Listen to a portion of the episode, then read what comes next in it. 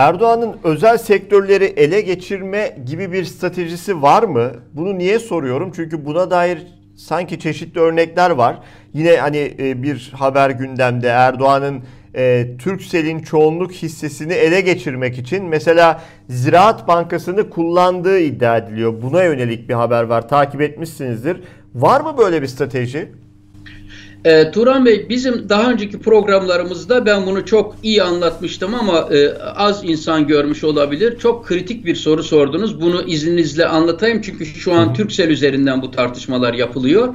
Türksel üzerinden yapılan tartışmayı çok kısaca söyleyeyim. Ta 2003 yılından beri devam eden bir hikaye. E, ama insanları sıkmayalım ve çok kısaca e, anlatayım. Çünkü söyleyeceklerim buna göre anlaşılacak.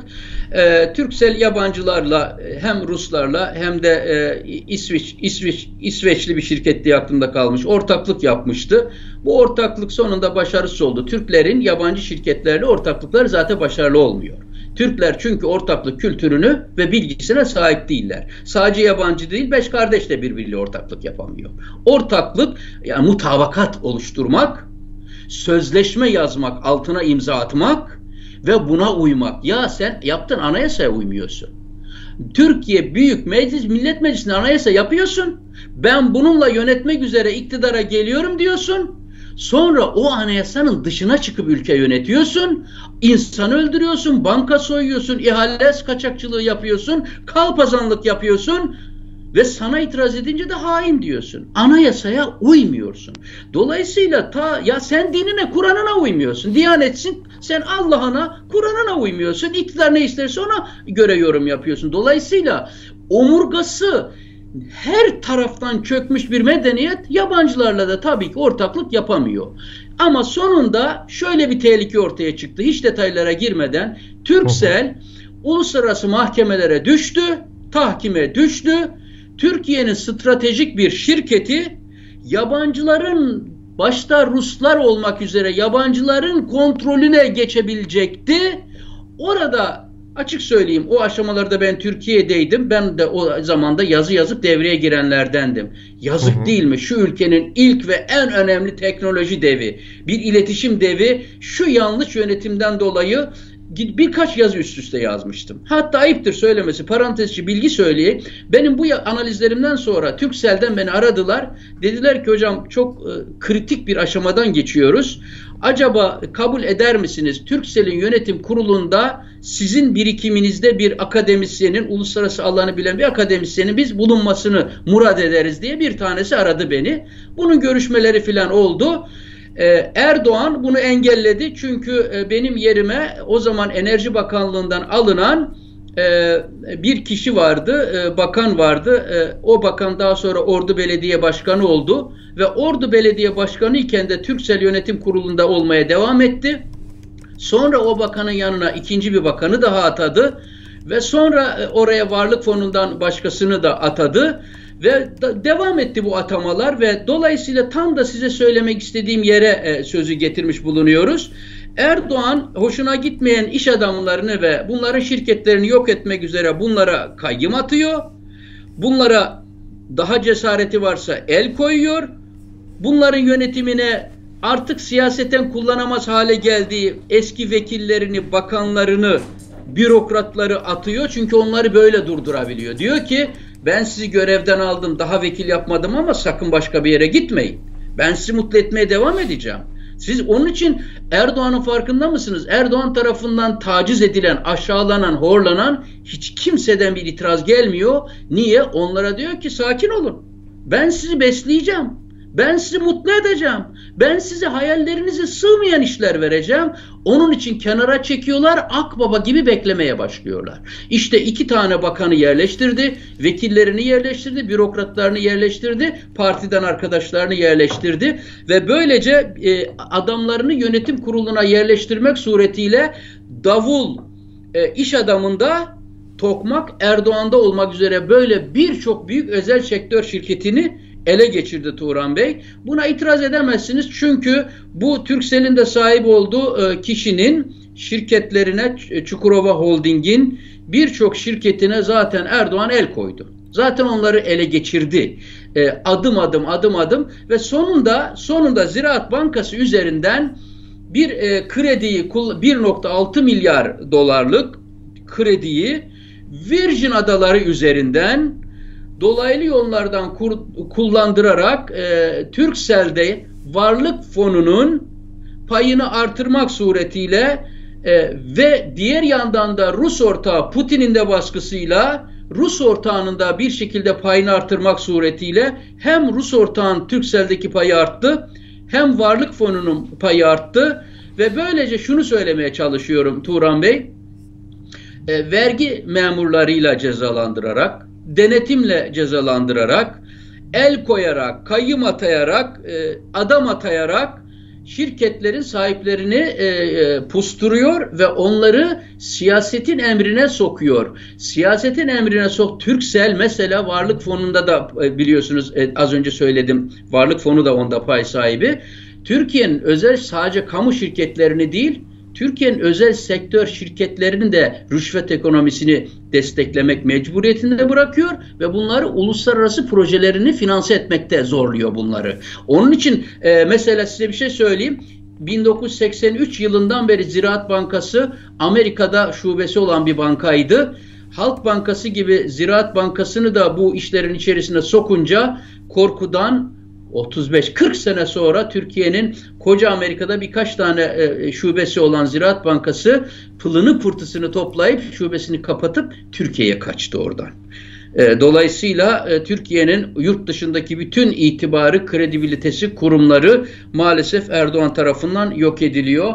Bugün Türkiye'nin özel sektör şirketi diye bir şirketinin kaldığını zannetmiyorum. Bunların hepsi Erdoğan'ın düzenine hizmet etmek zorundadırlar. Aksi takdirde yaşatmaz. Hatırlar mısınız daha bir iki hafta önce demiştim ki Erdoğan herkesi anladığı dilden tehdit edebiliyor. Yüzlerce İş Adamı Derneği'nin başkanını, sanayi odalarının, ticaret odalarının başkanlarını, sivil toplum kuruluşlarının başkanlarını bana destek vermezseniz iki günde FETÖ'cü yapacağım sizi deyip rüşvete boğmuş durumda. Dolayısıyla durum maalesef e, bu şekilde devam ediyor. Bugün bu modundayım. Yine söyleyeyim Diyanet modundayız ya. Yine söyleyelim Allah kurtarsın milleti. Size mesela taraf mısınız? Nereye tarafsınız gibi bir e, soru da geliyor. Ben de sormuş olayım hocam sizin tarafınız ne? E, ne ayaksın diye soruyorsunuz. E, ben buna cevap vereceğim. E, fakat e, zaten sanki bu soruyu bana soracağınızı hissetmişim gibi farkındaysanız bu programda artık e, tarafsızlık marafsızlık gibi bir argümanımız kalmadı. Allah Yok. kurtarsın diye milletimize dua ediyoruz. Türkiye'deki bu diktatörlük gidişi dursun diye e, borçlanma mekanizmaları kapatılsın diye milletten, e, uluslararası piyasalardan ricacı oluyorum. Dolayısıyla zaten hiç bu programımı seyreden bir kişinin benim tarafsızlıkla ilgimin, alakamın olmadığını anlaması lazım hemen. Doğru, doğrusu tarafsızlık denen kılıksız, omurgasız ta, lafa hayatım boyunca itibar etmedim. Biz doğru dururken neyin tarafı olacağız? Zulüm dururken neyin tarafı olacağız? vicdansızlık dururken neyin tarafı olacağız? Tabii ki hakkın yanında olacağız. Tabii evet. ki milletin yanında olacağız. Tabii ki yarının çocuklarının yanında olacağız. Gençlerin yanında olacağız ve anayasamızın yanında olacağız kurumlarımızın yanında olacağız. Dolayısıyla ben e, hiç kimse o yorumları boşuna yapmasın. Aklını kullansınlar. Ben tarafsız filan değilim. Ben ülkemin, halkın, ezilenlerin, sömürülenlerin yanındayım. Sömüren diyanetin, emperyalist diyanetin, emperyalist siyasetin, baskıcı siyasetin, yolsuz siyasetin zorbaların karşısındayım ve ben e, böyle ölmek isterim. Ve bir şey söyleyeyim size hatta böyle ilginç bir hikaye anlatarak bitirmek istiyorum bu vesileyle evet. ve sonunda sürpriz bir yere bağlamak istiyorum. Bir sırça köşk hikayesi çok kısaca anlatayım size. Böyle üç tane tembel arkadaş e, sadece yan gelip yatmaktan hoşlanan, hiç ellerini kıpırdatmayan, hiç emek vermeyen Ondan bulunan otlanarak gezen üç e, vatandaş bir seyahate çıkmışlar ve yürüyerek sonunda bir şehrin bir tepesine gelmişler. Tepeden o şehre bakmışlar. Demişler ki şu şehre inelim bakalım burada ne kadar otlanabiliriz. E, ama birisi demiş ki burada bir proje geliştirmemiz lazım. Biz bu şehirde bir sırça köşk yapalım. Sırça köşk biliyorsunuz camdan yapılan şeffaf bir e, köşk gibi bir şey. E, e ne olacak demişler. Demiş ki siz beni takip edin. Bu sırça köşk yapılması var mıdır? Bir kere var mıdır ona bakalım. Yoksa yaptıralım. Yoksa yapalım, bu işin öncüsü olalım e, ve inmişler şehre her gördüklerine sormuşlar. Sırça Köşk nerede? Halk şaşırmış. Nedir ki Sırça Köşk demişler. Biz yok böyle bir şey burada ne olduğunu da bilmeyiz. Onlar da hayal gücünü kullanarak demişler ki Sırça Köşk çok mühimdir, e, bereketlidir, sırlıdır, esrarlıdır, sırlar odaları vardır, e, zemzem odaları vardır, nurlar odaları vardır her önemli zengin memlekette vardır. Sizde yoksa halinize yanın. Hemen yapmak lazım. Halk bütün merakı üzerinde demişler ki ey ulu kişiler siz bunu madem biliyorsunuz bize anlatın. Biz neyimiz var yok e, harekete geçirelim ve bu sırça köşkü yapalım. Tabii ki e, halk parasını, pulunu, yakıtını, çocuklarının rızkını vermek suretiyle şehrin ortasına bir sırça köşk yaptırmışlar. Tabii bu köşk yapılır ki bu üçlü e, akıllı akıllı halkı beynini şekillendirmeye devam etmiş ve demiş ki tabii ki bu köşkte kim yaşayacak?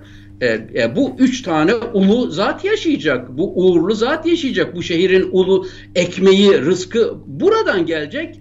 Tabi e, e, köşk yapılmış, halk orada yaşamaya, e, onlar yaşamaya başlamışlar e, ve fakat tabii ki e, sarayın temizlikçileri, sarayın sırça köşkün bekçileri, şunlar bunlar derken şehirden istihdamlar başlamış. Sarayın itibarı e, önemli olduğu için.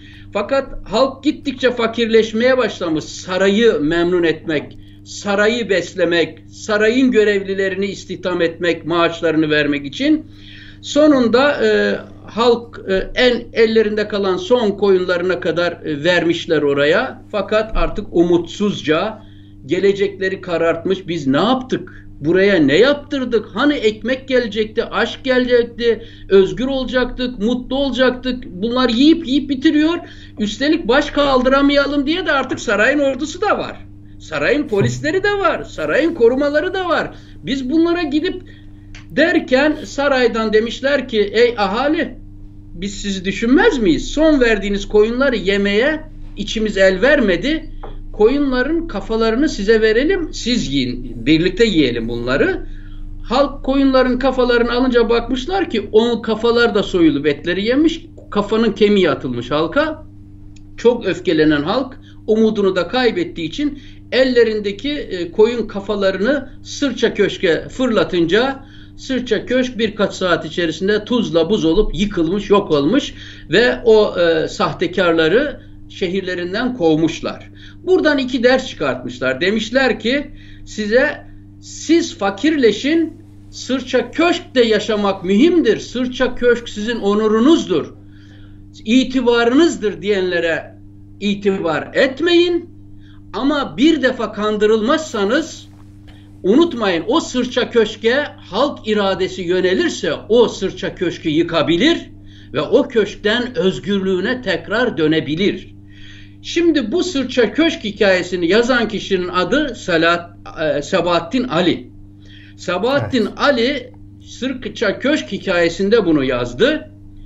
41 yaşında ülkesini evet. Meriç Nehri'nden terk ederken arkadan vurularak öldürüldü 26'sı onun 100 e, kaçıncıydı not almıştım buraya. E, Sabahattin Ali'nin 114. doğum günüymüş.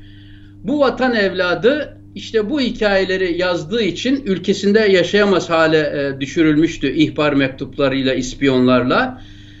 Sırça Köşk hikayesini bu vesileyle Recep Tayyip Erdoğan'ın genleri üzerinde oynanan halkımıza bir şeyleri hatırlatsın diye bırakarak buraya tarihin hafızasına bitirelim. Ben de bir Selahattin'im.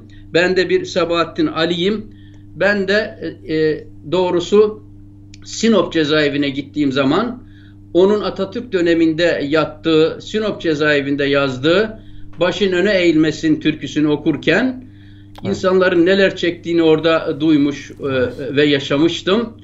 Herkes başına ne eğilmesin türküsünü söylesin.